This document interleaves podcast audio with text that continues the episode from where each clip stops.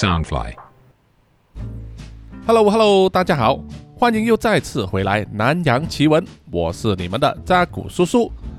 南洋奇闻是由 Soundfly 声音新翅膀监制，全球发行。本集的录音时间是在七月二十五日哦。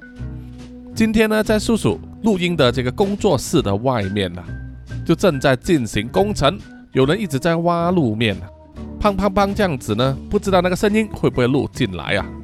希望啊就不会影响到本集的这个收听的感觉。好，在正式开始本集的南洋奇闻故事之前呢，呃，因为我们已经正式进入了农历七月啊，也就是一年一度的鬼节时分了。那么在这个特殊的月份里面，南洋奇闻就和另外一个来自新加坡啊非常有名的灵异经验啊英语 podcast 节目 Ghost Maps 进行联动。Ghost Maps 中文可以叫做鬼地图或者是幽灵地图，是一个以沉浸式的叙事方式，用浅白的口语为你呈现发生在东南亚的各种超自然现象的英语 podcast。这个 podcast 系列的内容和故事灵感百分之百来自真实人物的亲身经历，而且都发生在新加坡、马来西亚、菲律宾、印尼和泰国。现在呀、已经是粉丝们最爱的 podcast 之一。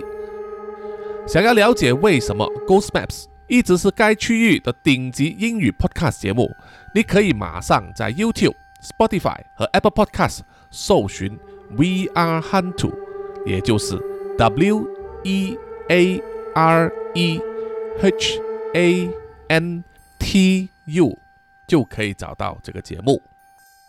汉赌就是马来文的鬼或者幽灵的意思了哈，非常棒的节目，叔叔呢在此推荐给所有呢啊有兴趣接触英语恐怖 podcast 的听众们。好，听完这个节目介绍之后啊，是不是觉得 Ghost Maps 很不错呢？哈，那么欢迎听众们呢到 YouTube、Apple Podcast 还有 Spotify 上搜寻 Ghost Maps 这个 podcast 节目来收听了。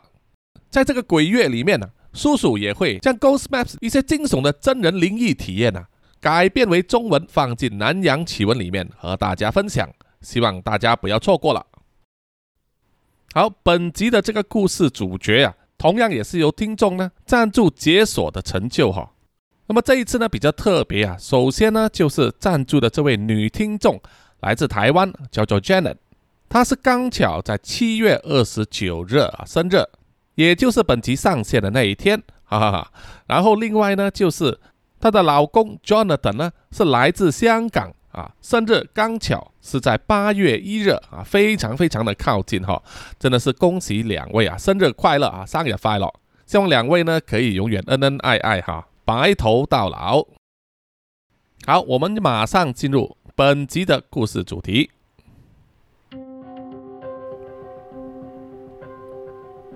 凌晨大约三点钟，设定成为静音模式的手机响个不停啊，整个机身剧烈的颤抖。原本在熟睡之中的 Jonathan 被吵醒了，于是啊，他拿起手机接听了拨来的电话。听完了电话另外一头简单的诉说之后啊，他就马上跳起身，以最快的速度洗了一把脸，然后换上了衣服，然后开车离开了他的公寓。在大概四十分钟之后啊，他开车来到了城市郊外的树林里，现场已经有大批的警察正在封锁现场，并且维持秩序啊。因为树林旁边呢就是一个贫民窟，就有好事的群众围上来，要看现场发生了什么事情。Jonathan 停下了车，那个时候啊，天空开始下起了微微的细雨。于是 Jonathan 就从车里面拿出了一顶鸭舌帽，戴在头上，然后开始走向了被封上黄色警示线的罪案现场。当警察要阻止 Jonathan 前进的时候啊，Jonathan 从他的外套里拿出了他的证件。那名警察看了看之后啊，马上向 Jonathan 行了一个礼。Jonathan 点点头，就跨过了那条黄色警戒线，往里头走去。很快他就遇上了正在现场等待他的同事 Ken。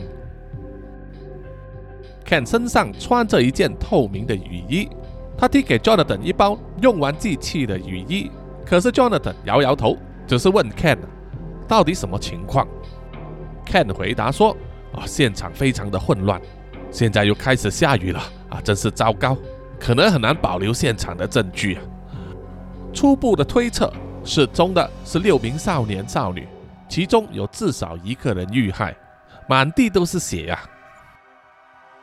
走着走着，他们就来到树林里面，一个一米见方的范围被用警示带围起来啊，在黄泥地上是一条只剩下小腿以下部分的断肢，还穿着一只破烂的运动鞋。来到这里之后啊，Ken 向旁边的警察大喊，叫他们快点拿塑胶布来盖在断肢的上方，以免被雨打湿了。接着，Ken 又带着 Jonathan 走去了旁边不远处，同样也是被围起来的范围，有一大滩血和肉块。Ken 说：“像这样子留下血和肉块的地方，在这里大大小小，大约有十几处。他们还在现场找到七支不同品牌生产的手电筒，有好几个还染了血。然后在附近还找到好几张吃过的巧克力棒包装纸。” Jonathan 皱着眉头啊，逐一的视察，然后问 Ken：“ 拍照的人来了没有？负责监视的人来了没有？”Ken 摇摇头说：“他们都在路上。”于是 Jonathan 咬了咬牙，然后拉着 Ken 跟他说：“妈的，催他们快一点！还有就是那么多警察在周围走来走去干嘛？即使地上有脚印也被踩坏了。哎呀，真是的！等他们整理完报告之后再交给我吧。”不用三更半夜的叫醒我来这里看。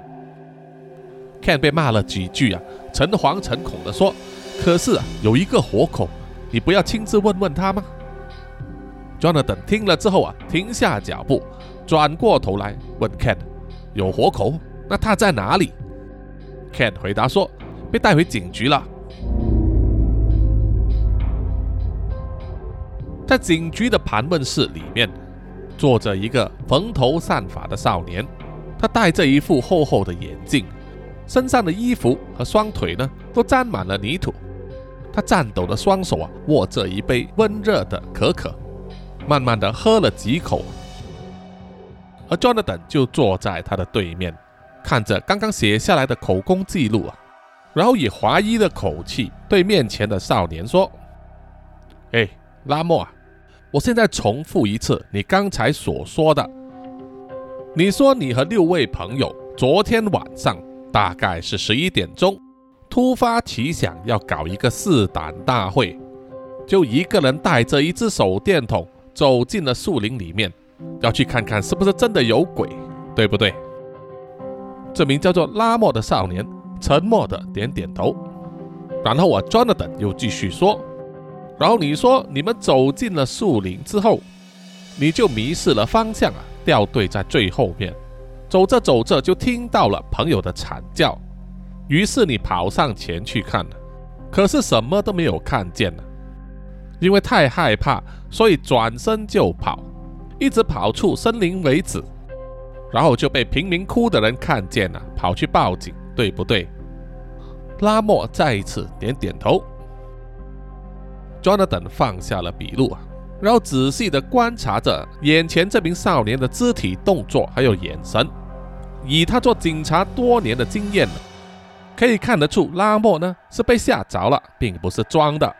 但这很难解释他是因为什么而被吓到，是出于看见杀人犯行凶的恐惧呢，还是因为这个少年呢初次出手或者是错手杀人而感到的恐惧啊？Jonathan 还看不出来，于是他又再问拉莫说：“你真的在树林里面只听见惨叫，什么也看不见吗？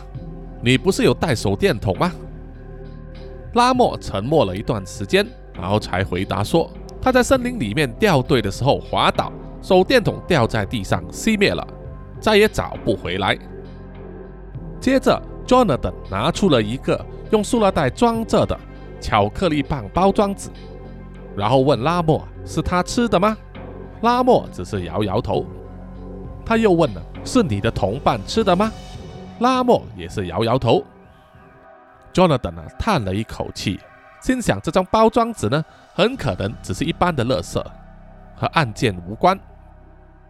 Jonathan 又在看了他的验伤报告，确实他的手脚都有皮外伤，摔倒这个说法是成立的，可是却没有办法完全洗脱他的嫌疑。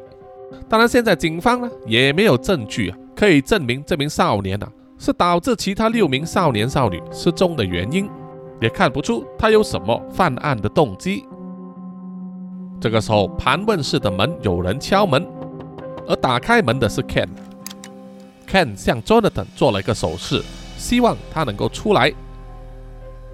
于是 Jonathan 就拿着所有的笔录走出了盘问室，关上了门之后，就问 Ken 怎么样。Ken 说。这名少年的父母啊，来接他回去了。我们有扣留他的理由吗？Jonathan 摇摇头说：“没有，让他的家人接他回去吧。你快加紧追查那失踪的六个人的身份，还有那条腿到底是属于谁的。”Ken 点点头，就转身走开去了。Jonathan 叹了一口气，想到接下来呀，很可能又是一连串睡不着的夜晚了。办好了手续之后啊，拉莫就在父母的陪同之下离开了警局。他一走出警局门口，就被其他失踪的少年的家属啊围上来问他到底发生了什么事情。而媒体记者们也同样把他包围住，把警察局门口堵得水泄不通，要劳烦到警察走出来维持秩序，并且协助拉莫和他的父母呢登上了计程车离开现场。一句话也没有说。到了隔天的中午，案发现场的树林依然被警方封锁，避免住在附近贫民窟的群众呢闯进去里面只是驻守的警察只有三三两两，而且在酷热的天气之下，他们的态度也显得懒洋洋的，一直都躲在树荫下乘凉。这个时候，有一名骑着越野机车的女骑士来到了现场。她查看了周围的环境，然后就骑着机车呢，转到森林的另外一个方向，意图避开警方的监视。她把越野机车停在后山之后，脱下了他的头盔，放出了他一头长长的黑发，然后走进了树林里面。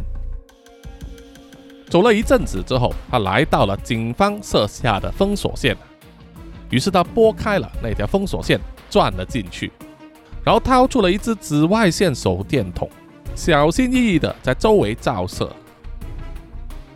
因为下过雨的关系啊，有很多见到鲜血的现场已经被破坏了，仅有几个保存下来的，依然可以看见深红色的血块。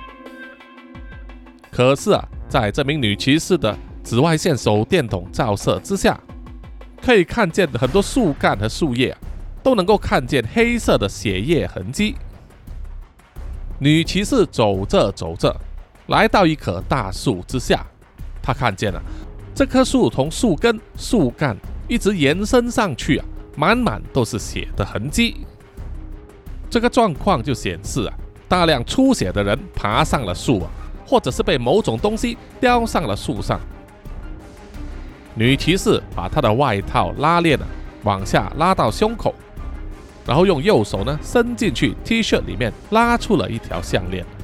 项链上挂着的链嘴，正是一尊雕刻精美的小小大米神像。她一面闭上眼睛，一面用手呢轻轻抚摸大米神像。不久之后，女骑士打开了双眼，她可以看见一团黑色的烟雾在森林里面。左右的快速移动，而且一定经过那些有洒到鲜血的地方，最后就爬上了眼前这棵树，然后就消失不见了。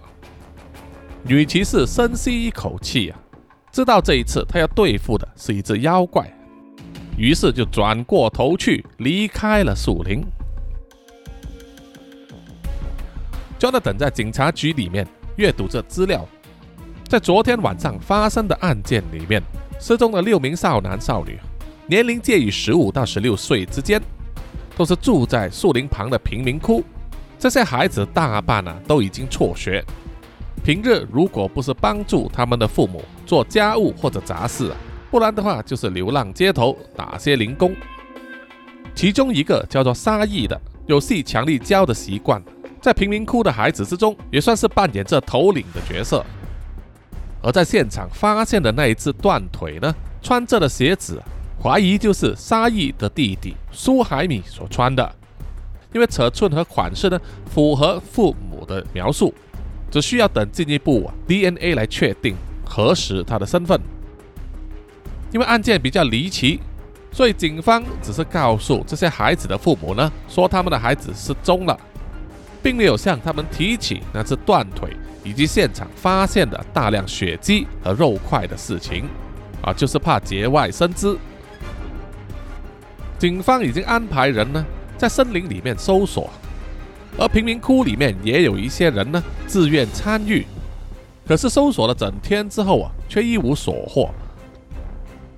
对这样的案件呢，Jonathan 感到非常的头大，因为首先看不出有什么动机，第二就是没有找到疑犯或者和疑犯有关的蛛丝马迹。那么要如何解释这一班孩子在树林里面失踪，或者被伤害而流出大量的鲜血呢？难道他们之间互相伤害吗？即使是真的，那么到底尸体去了哪里？现场也没有找到掩埋尸体的痕迹。如果说尸体是被行凶者带走的话，那么行凶者的目的是什么？动机是什么？而又如何把六个人都带走呢？种种的问题混合在一起，可让 Jonathan 感到非常非常的烦恼。这个时候，在 Jonathan 办公桌旁边的电视开始播起了新闻。而这一宗失踪案也成为新闻的重点报道。Jonathan 一面看着新闻呢，一面在想这件事到底可以瞒住媒体多久呢？没想到啊，电视台也相当的神通广大，一下子就查到了唯一活下来的那个少年呢拉莫的身份以及他的住家地址，并且带着摄影队呢来到贫民窟他的家里要采访他。这个举动当然也是掀起了骚动啊，因为其他孩子的父母呢，也是涌到了他的家门外啊，要求一个说法，不断的在拍他们的家门，大声叫嚷，要少年出来交代。这些画面都被电视新闻拍了下来，现场直播。Jonathan 看了之后啊，皱了皱眉头，知道这样子搞啊，并不是办法，于是站了起身。叫了 Ken 跟他一起出发，要前往那个少年的家。而在同一时间，在路边摊吃着午餐的女骑士，正巧也看到摊主的电视啊正在播映着这一则新闻。她看了之后啊，就快速的把面前的那碗面吃光，然后啊戴上了头盔，发动机车往贫民窟去了。而在贫民窟里面，少年所住的残破的家已经被人群围得水泄不通。即使他们把门和窗口都关上，可是那些来讨要说法的邻居，不断的用力拍着木质的门和墙壁，甚至有人一边咒骂，一边把垃圾、石头呢抛进了他的家里面。在整宗案件扑朔迷离的时候。媒体就会胡乱渲染题材，而群众也会胡乱臆测。从单纯的一批少年夜晚跑去树林里面试胆，酿成了六人失踪，只有一人回来的消息啊，变成了少年私会党在树林里面执行家法，甚至说他们偷窃之后分装不均匀，在树林里面互相厮杀，只有一人活着回来啊，其他的都被埋了。等等各种各样的传言，而唯一存活下来的拉莫，躲在自己房间里面，用毛巾和枕头盖着自己的头，来逃避周围传进来的噪音。而他的父母非常害怕的挡住了门和窗口，生怕有人会闯进来啊，要把他们全家都杀掉来报仇。这个时候，骑着越野机车的女骑士已经来到了。她仔细地观察了周围的情况，他有前方呢那二三十名情绪非常激动的群众，还有十几名媒体记者包围着一间简陋的屋子，心里面想着有什么方法才可以让他走进去那间屋子里面呢？突然间，他突发奇想，从自己的背包里面掏出了一个信封，然后对着啊站在旁边围观的一个小孩子呢招手。小孩子也不怕生了，走到了女骑士的面前。女骑士又从她的背包里面掏出两样东西，那就是一根棒棒糖，还有一张钞票，然后跟小孩子说：“可不可以帮他一个忙？”小孩子点点头啊。于是女骑士就将手中的棒棒糖、钞票和那一叠信封呢，都交给了小孩子，然后在他耳边小声的叫他怎么样做。不久之后啊，那个小孩子呢，口中就含着那一根棒棒糖，拿着那个厚厚的信封，走到了围观群众的左边，然后按照女骑士的指示，撕开了信封的封口，然后用力的把整个信封往空中一抛，信封被抛到半空之后啊，里面装的东西就全部洒了出来。居然是一张又一张花花绿绿的钞票。当钞票掉到了群众的头上的时候啊，一瞬间所有人都呆了，停止了所有的动作，看着一张又一张的钞票在空中飘来飘去啊。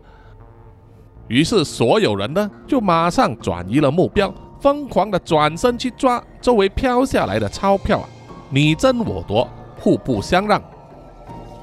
而记者的吸引力啊，也被这一幕吸引过去啊，把所有的镜头呢都转向了那一批抢钞票的群众。于是女骑士就趁着这个空档呢，从木屋子旁边快步的跑到了门口那里，轻轻的敲了敲门，还把好几张钞票呢塞进门缝里面，跟他们说：“来，趁现在开门给我进来吧，我可以帮到你们。”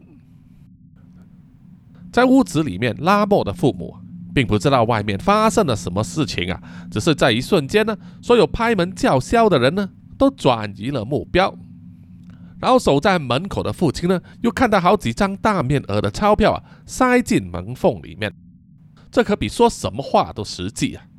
于是他考虑不了多久，就马上打开了门锁，拉开了门，让女骑士啊从缝隙里面钻了进屋子里。拉莫的父母紧张地问女骑士：“啊，是不是警察？”女骑士摇摇头说：“她不是，她只是想要和拉莫呢谈一谈。”他又从背包里面呢拿出另外一个信封，打开来秀出里面的钞票啊，然后放在桌子上，然后跟拉莫的父母说：“你们最好趁现在收拾一些行李，在我问完话之后，你就带着孩子离开这里。”去一个朋友或者亲戚家躲一阵子吧。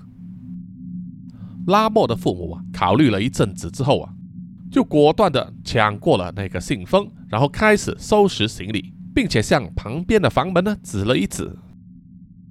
于是女骑士呢就转身走进了那间房间，就看到凌乱的房间里面呢，拉莫一个人正用被单盖着头，躲在床的角落。女骑士蹲坐在拉莫的面前啊，用温柔和充满磁性的声音跟他说：“来，孩子，姐姐我叫做 Janet，你不用害怕，我不会伤害你的。我只是想要问你几个问题，你回答我之后，你父母就会带你离开这里，暂时去躲一躲。那么像今天的事情啊，就不会再发生了。”沉默的拉莫啊，慢慢的拉下了盖在头上的毛巾，望向了 Janet。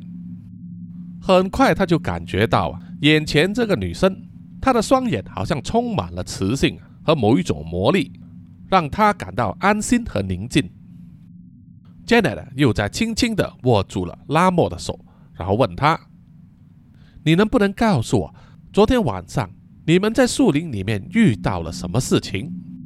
你老老实实的一字不漏的告诉我吧，我不会说给别人听。”于是拉莫就开始说起昨天晚上他们所发生的事情。昨天晚上，他们一行七个人，也就是带头的沙溢、沙溢的弟弟苏海米，还有他的三名跟班阿加、卡辛和三叔，再加上唯一的女生莉拉，当然还有唯一的生存者拉莫。他们自小啊就在贫民窟里面长大，可以说是相当要好的儿时玩伴呢。不过啊，到了少年时期呢。沙溢因为年纪最大，而且长得高头大马，于是成为他们之中的领头人物，整天呢发号施令，带着他们呢去做各种各样的事情。有时候他们去做一些零工，有时候会去偷窃偷些小东西，有时候会跟别的街童啊打架。但是在他们团队之中有沙溢啊，基本上从没有输过。已经变成了他们那个贫民窟里面的小霸王了。那天晚上啊，他们聚集在贫民窟一个废弃的卡车那里啊聊天，那是他们最爱聚集的场所。天南地北啊，什么都聊，聊着聊着就聊到鬼怪的事情。三叔说他的亲戚啊在树林里面曾经看过鬼，那只鬼在夜晚的时候会提着一盏。淡淡的黄色灯笼走来走去，还说如果遇到那个鬼魂的话，他会叫你的名字。那个时候千万不要应答，而且要马上转身就跑，否则的话就会被他抓去啊。接着阿佳又说，他的祖父曾经在树林旁边呢看见过卡树，也就是飞头匠。三更半夜的时候，会有一个女鬼头呢。颈部以下拖着血淋淋的内脏啊，在树林周围飞来飞去。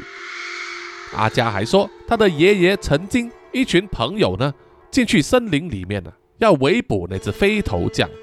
他们还宰了一只鸡当做诱饵，可是等了整个晚上却没有抓到。接着卡辛也说起了他见鬼的故事，说的让唯一的女生莉拉还有拉莫呢。都觉得心里毛毛的，非常害怕。可是作为小霸王的沙溢啊，却宣称这个世界上啊并没有鬼，鬼都是人假扮的，只会在电视或者电影里面出现的东西。起初三叔和阿佳呢还会和沙溢辩论呢，结果到后来变成了四胆大会啊。他们挑战沙溢说，敢不敢进去树林里面走一趟，看会不会碰见鬼啊？沙溢当然是不怕了，而且他还说他一个人进去没有意思啊。为了证明给其他人看呢，应该要一起进入树林才是。虽然拉莫和莉拉呢都非常害怕，不想跟随，可是却在沙溢的淫威之下呢，也不敢作声。于是就约定了，每个人回家去各带一支手电筒，然后一起进入树林里面试胆和探险。最初走进树林里面的时候啊，他们还没什么感觉，毕竟这一片树林啊，白天的时候他们也常常会来。可是走了一段时间之后啊，越走越深入，树林里面呢开始吹起了凉风，还有各种各样的虫叫声、鸟叫声，很容易触发胆小者的想象力啊，会让他们以为草木皆兵。好像整个树林啊都活起来一样。在那一个没有月光也没有星光的夜晚，被一片黑暗笼罩的森林，这一批少年手上的那个手电筒的灯光，相比起来啊，真的是微不足道，只能作为彼此在行走时的向导。突然间，拉莫感到一阵寒意涌上了心头。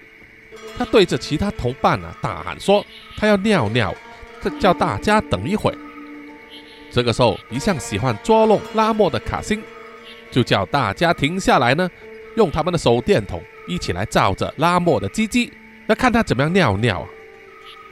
而作为唯一的女生，而且有着娃娃音的莉拉，首先当然是红着脸说不要这样子做，而苏海米却附和了卡辛的说法，快步的跑来要抓着拉莫，却被拉莫挣脱了，让所有人呐都笑成一团。拉莫只好往旁边走开，并且千叮万嘱的说：“当他尿尿的时候啊，其他人不要走过来看。”拉莫虽然很急。可是却因为紧张的关系，一直尿不出来。大伙们等了一阵子啊，等得不厌其烦，一直在叫嚣着。这个时候，三叔突然建议说：“不如大家一起尿尿，因为他的叔叔跟他说，年轻人的尿啊可以辟邪，周围的鬼怪都怕被他们的尿啊洒到。”于是啊，这些少年们呢就轰成了一团呢，一起脱下裤子尿尿。觉得羞耻的莉拉马上转身呢走开去，还一边走呢一边骂这些男生呢不知羞耻，随地小便。尽管如此啊，莉拉还是非常害怕的，所以她并不敢走远。突然间，莉拉发现了她脚下踩到一些东西，于是就用手电筒往下照，就照到一张反光的纸，于是他就把那张纸捡起来查看一下。发现那是一张巧克力棒的包装纸，里面包着的巧克力棒呢还没有吃掉，只是被莉拉呢踩扁了半截。如果是已经吃掉的话呢，在森林里面会发现这种随地乱抛的垃圾啊是很正常的，可是发现没有吃掉的巧克力棒却有点奇怪了。莉拉又举起手电筒往前方照了照，然后发现呢。前方不远的地上又有一条巧克力棒，而且是没有开封过的。于是啊，莉拉呢就好奇的一直往前方的方向走。走着走着，他就来到一根大树之下，树下的草丛好像躺着某个东西。于是莉拉慢慢的走上前了，然后看到好像是一个全身脏兮兮的小女孩，可能年纪啊只有七八岁。就躺在草丛下面一张纸皮上睡着了，手上握着一根吃到一半的巧克力棒，而在她的身边周围呢，还散落了好几根没有吃过的巧克力棒。莉拉看见之后啊，吓了一跳，怎么大半夜会有一个小女孩睡在树林里面呢？他用手电筒的灯光照向了那个小女孩的头部啊，可是因为她的头发又长又脏又乱，挡住了她的面部啊，无法看见她的容貌。于是，当莉拉想要走上前去摸一摸，确认一下那个小女孩是死是活的时候，突然间一个黑影从树上慢慢的爬下来，就停在莉拉的头顶上。莉拉也在同一时间感到了某种阴寒的感觉，她的手马上停了下来啊，忍不住的颤抖着，然后她就慢慢的抬起头，在她还没有看见头顶上那个阴影的时候，两条长长的皮肉色触手呢就从上面伸了下来，一条紧紧缠住了莉拉的脖子，然后另外一条呢就缠住了他的腰，一下子就把他整个身体往上拉。莉拉惨叫一声之后啊，她手握的手电筒呢掉了下来，跌在地上，接着就被一滩血呢淋在上面，把照射出来的灯光都染红了。听见了莉拉的叫声，其他少年啊大惊失色，马上拉起裤子呢，一起往声音的方向啊跑去，一面喊着莉拉的名字。只有拉莫啊。才尿了出来，一时半刻还停不下来啊！他只好紧张的一面喊着叫其他人要等他，而一面呢要尽快尿完整理裤子。不久之后啊，拉莫就听见了其他少年的惨叫声，拉莫吓得全身跳了起来，手中的手电筒啊掉在地上熄灭了。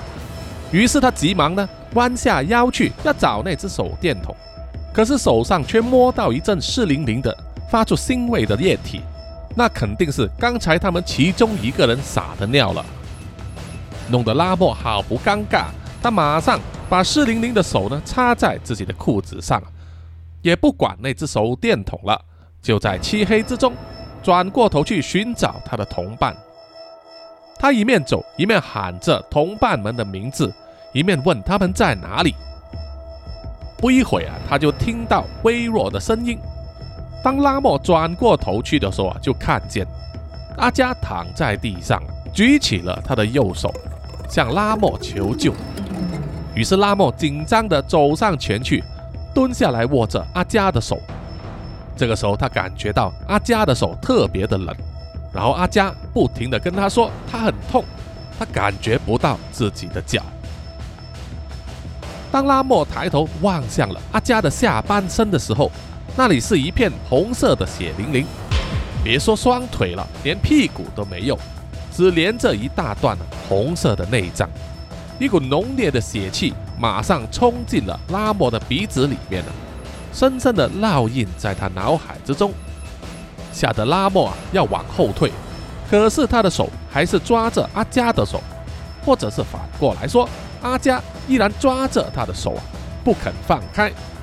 于是这么一拉一扯呢，拉莫就整个人跌坐在地上。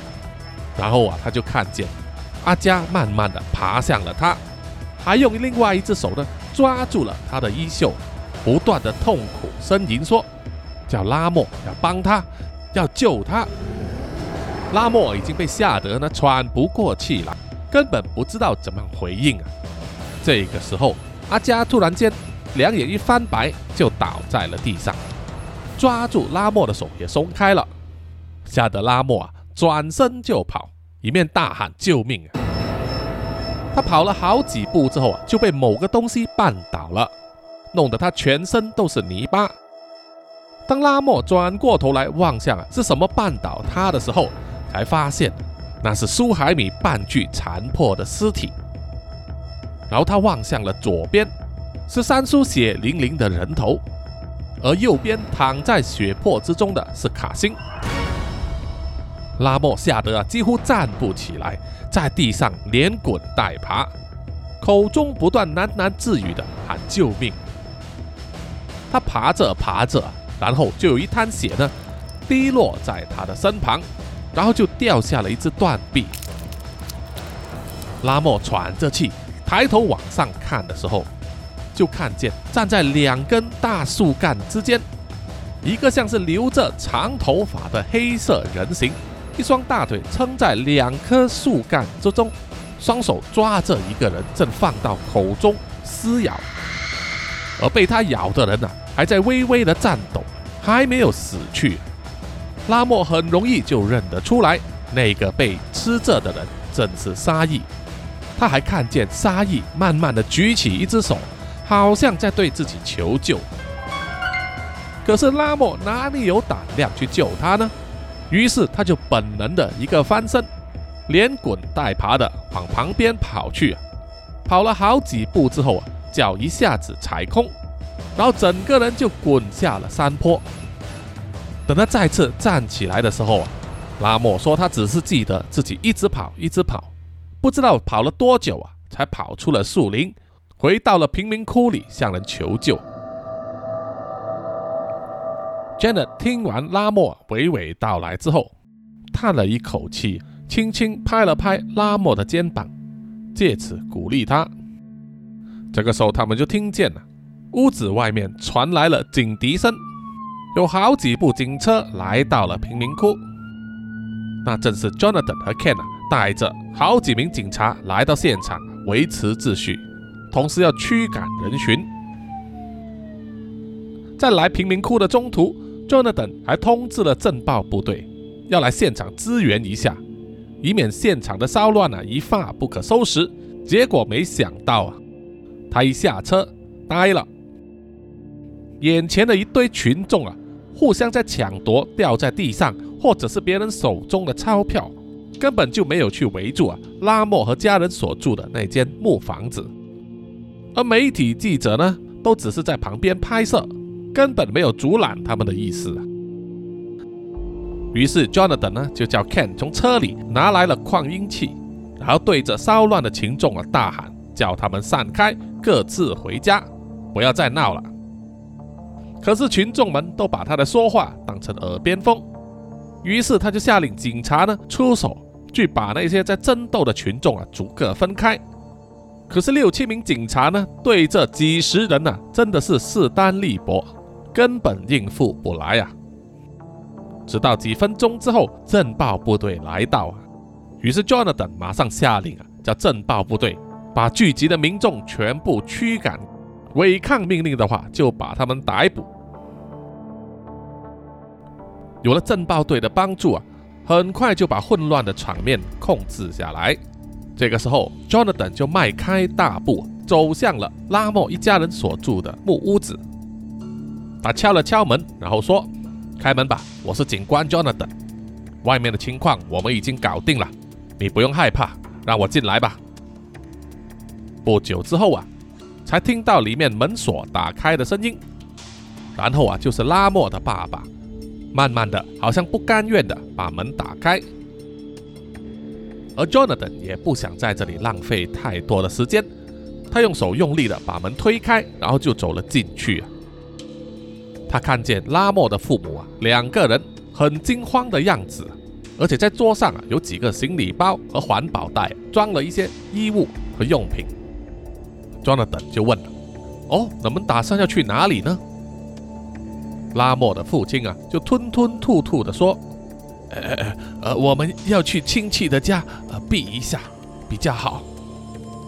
庄纳等啊，点了点头，他心想也是的，如果他们留在这里啊，一定会被邻居骚扰，总不能让警察每天都来帮忙调停吧。接着他就说：“嗯，那好吧，你们继续收拾吧。”我和你的儿子聊一下。说完，就转身呢，直接走进了拉莫的房间里面。走进房间之后啊，Jonathan 就看见拉莫静静的坐在床上，正在把一些衣物放进一个背包里面。而在他的床旁边，还放了一个蝙蝠侠的玩具人偶。Jonathan 啊，看了一看，然后就走过来，拿起了那个蝙蝠侠玩偶。然后跟拉莫说：“孩子啊，你知道吗？其实我以前小时候啊，也是很喜欢蝙蝠侠的。他非常努力啊，警恶除奸，维持整个城市的治安，是一个神秘的无名英雄，非常值得人们敬佩啊。可是啊，不知道你知不知道，其实在他成为蝙蝠侠之前，他有一段惨痛的经历啊。在他还是小孩子的时候。”有一天晚上，他的父母带着他要出去参加一个晚宴，结果走出门不久，他的父母就遇上了歹徒，被开枪打死了。目睹自己的父母死在眼前的小男孩，所受到的打击啊非常大。他除了非常害怕、非常恐惧，也怪责自己，为什么在那个时候他不能做一点什么事情来避免父母遇害呢？当然，那个时候他还是小男孩呀，什么事也做不了。总之，当时那个小男孩不断的责怪自己，他内心的愧疚越来越重，整个人生就好像笼罩在一片阴影之下，完全无法生活，甚至啊，可能还想过要结束自己的生命。之后，你知道发生什么事情吗？拉莫抬起头来，呆呆的望着。Jonathan 手上的那个蝙蝠侠人偶，然后摇摇头。Jonathan 继续说：“小男孩很幸运啊，他有一位管家，以前是军人。这位管家呢，就告诉小男孩说，他一直躲在自己的房间里面，愧疚和伤心呢，是无法改变事实的，父母也不会复活过来。他可以花费一生的时间，就这样子活在懊悔、愧疚。”恐惧和害怕的人生里面，直到生命结束，就像是一个懦夫一样。又或者，他可以选择成为一个战士，面对自己的恐惧，面对折磨他的愧疚啊，做出行动来训练自己，改变自己，让他有一天强得能够保护别人，至少啊，让别的小男孩有一天也不会遭遇到像他一样的惨况。就是这一句话，让这个小男孩醒悟过来，不再恐惧和忧郁的度过每一天，而选择锻炼和充实自己啊，一直到他披上了黑色的盔甲，成为蝙蝠侠的那一天。说完，Jonathan 就把手中的蝙蝠侠人偶呢交还给了拉莫。拉莫借过人偶之后啊，若有所思的在思考着 Jonathan 跟他说的话。接着，Jonathan 又从他的口袋里面拿出一张他的名片，交给了拉莫，然后再跟他说：“在之后啊，如果你还想起来那天晚上发生的事情的一些细节，你还没有告诉我的，那么就欢迎你拨通这个电话跟我说，让我有更多的线索去追查。那么或许啊，我们就可以做到让更少的孩子呢遇到跟你一样的情况。”好吗？拉莫好像听懂了，他默默的接过了 Jonathan 的名片。Jonathan 笑了笑啊，当他正在把名片盒放回进去自己的外套的时候，他感觉到身后那扇大门的后方有一个人影啊，正在快速的闪出了房子。于是 Jonathan 啊，马上机警的一手按在了他手枪的握柄上啊，然后转身问拉莫的父母。刚才那个是谁？拉莫的父母只是瞪大了眼睛，并没有回答。而 Jonathan 也不多问一句啊，马上就冲出了木屋子，放眼四周去寻找刚才那个可疑人影。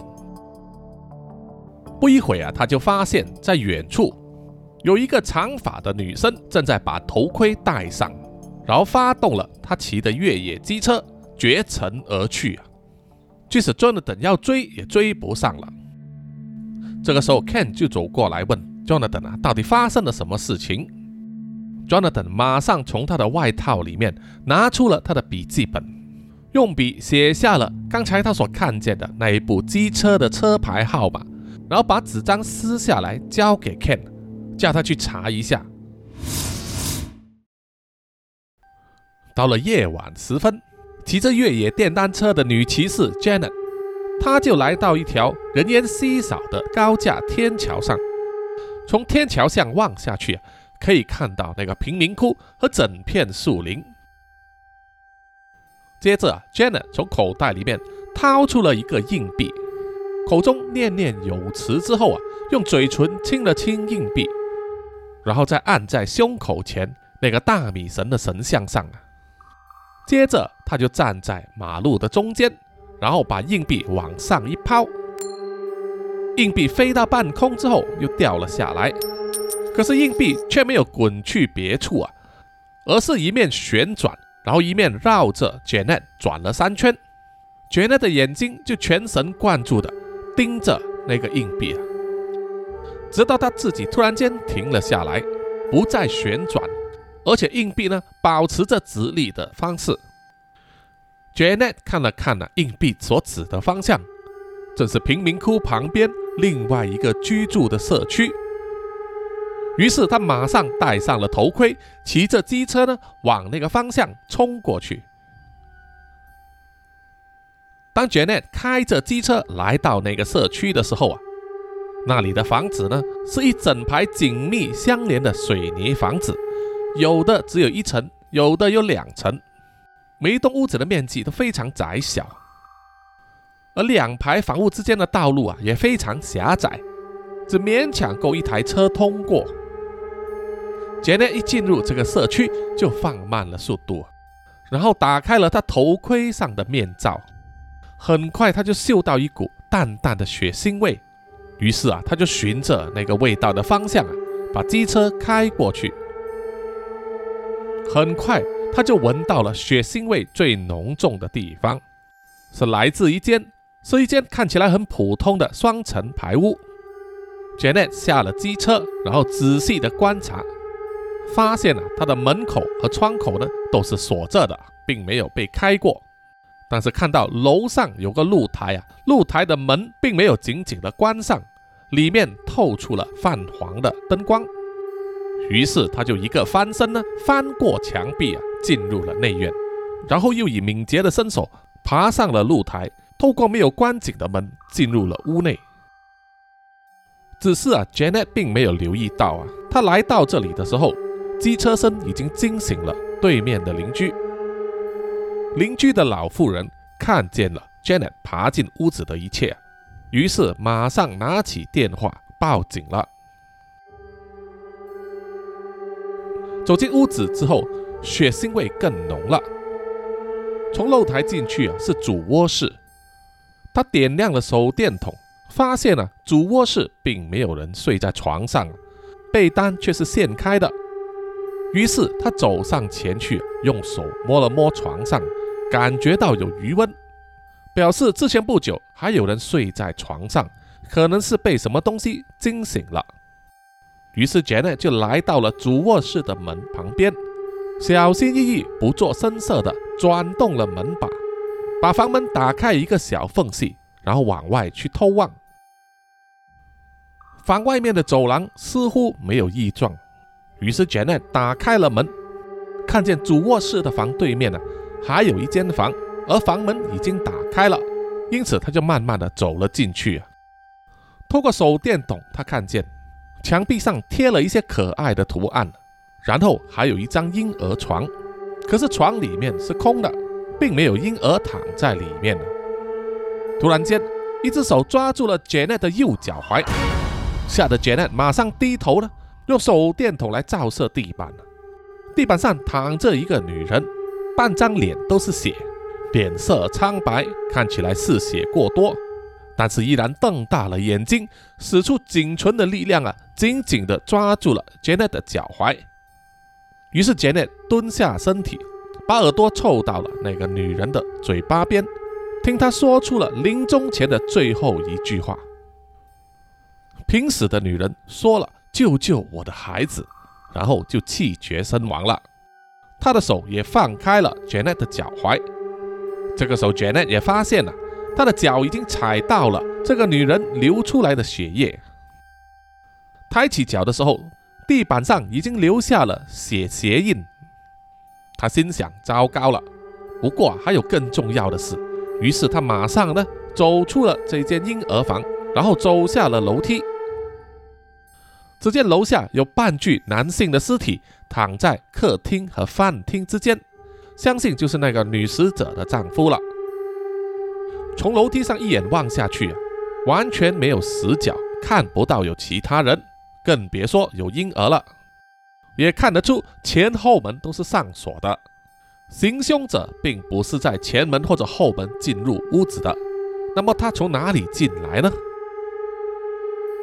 杰内抬头一望啊，只见楼梯的墙壁啊直通上天花板的屋顶，而屋顶上有一个通气的窗口。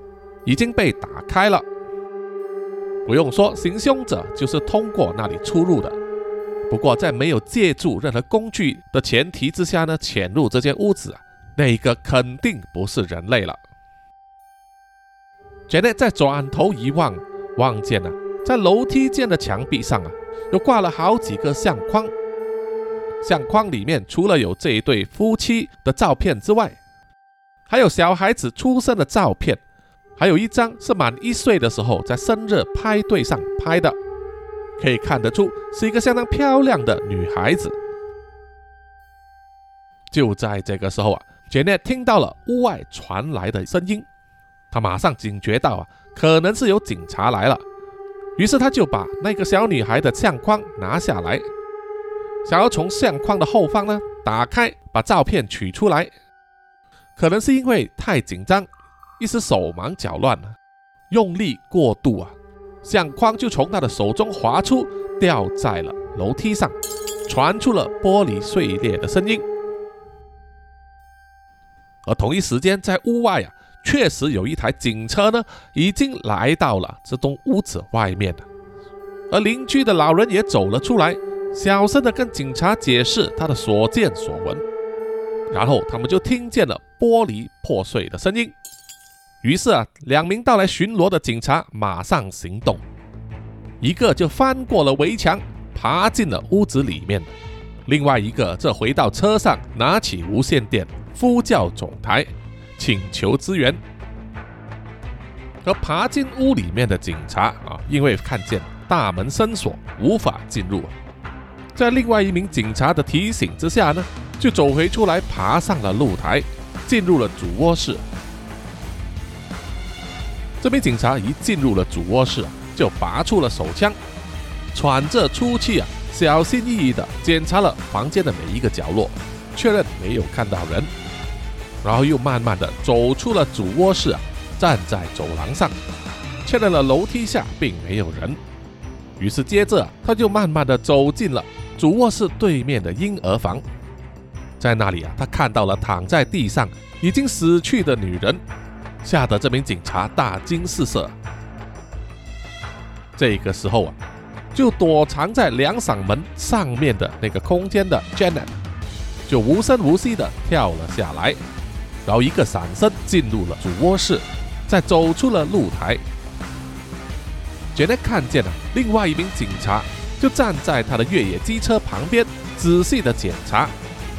杰内只好跨过了露台的围栏，纵身一跳，就正好踩在警车的车顶上，发出了巨大的声响，吓得屋外的警察和隔壁的那个邻居呢都呆了。趁着屋外的警察还不知道如何应对啊，还没有拔枪之前。杰内也顾不了那么多，他又从警车顶部跳起来，一个飞腿呢就踢中了那边警察的胸口，把他踢得滚到几米之外。接着杰内也顾不上戴上安全帽，就马上发动了越野机车逃逸而去。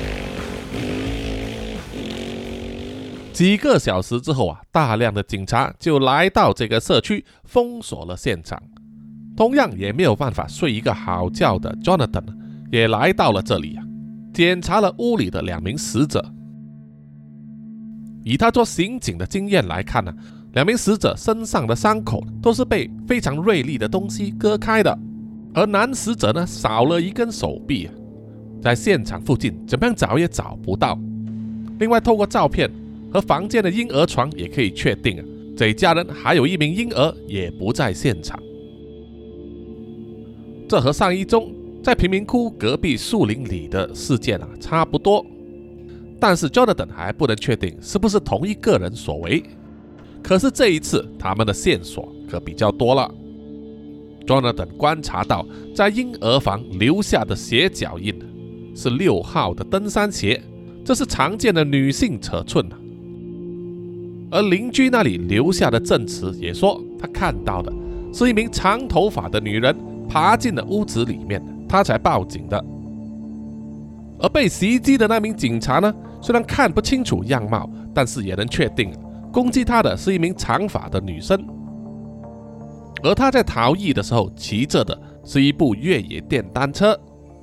当 Jonathan 问这名警察问了机车的车牌号码之后啊，Jonathan 的嘴角终于有了笑容。他心想啊，现在他们有了这宗凶案的。第一嫌疑人了。